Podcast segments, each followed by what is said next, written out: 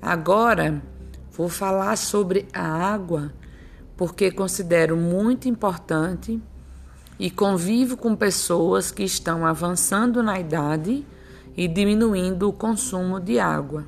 Espero poder conscientizar. Beber água na hora certa deixa o corpo muito mais eficiente. Então, vamos pensar aqui comigo quanto de água a gente pode e deve beber por dia. Você acorda, depois de acordar, você toma dois copos com água. Isso vai ajudar a ativar o seu organismo. 30 minutos antes de comer. 30 minutinhos antes de comer, você toma outro copo com água, porque vai ajudar na sua digestão.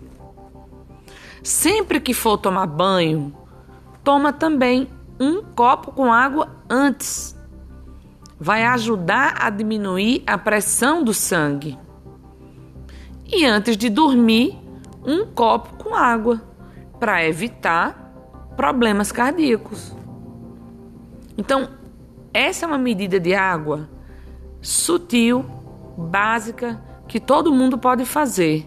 Melhor que isso, procura seu médico, calcula o seu índice de massa corporal e ele vai dizer exatamente qual é a quantidade de água que você tem que tomar por dia.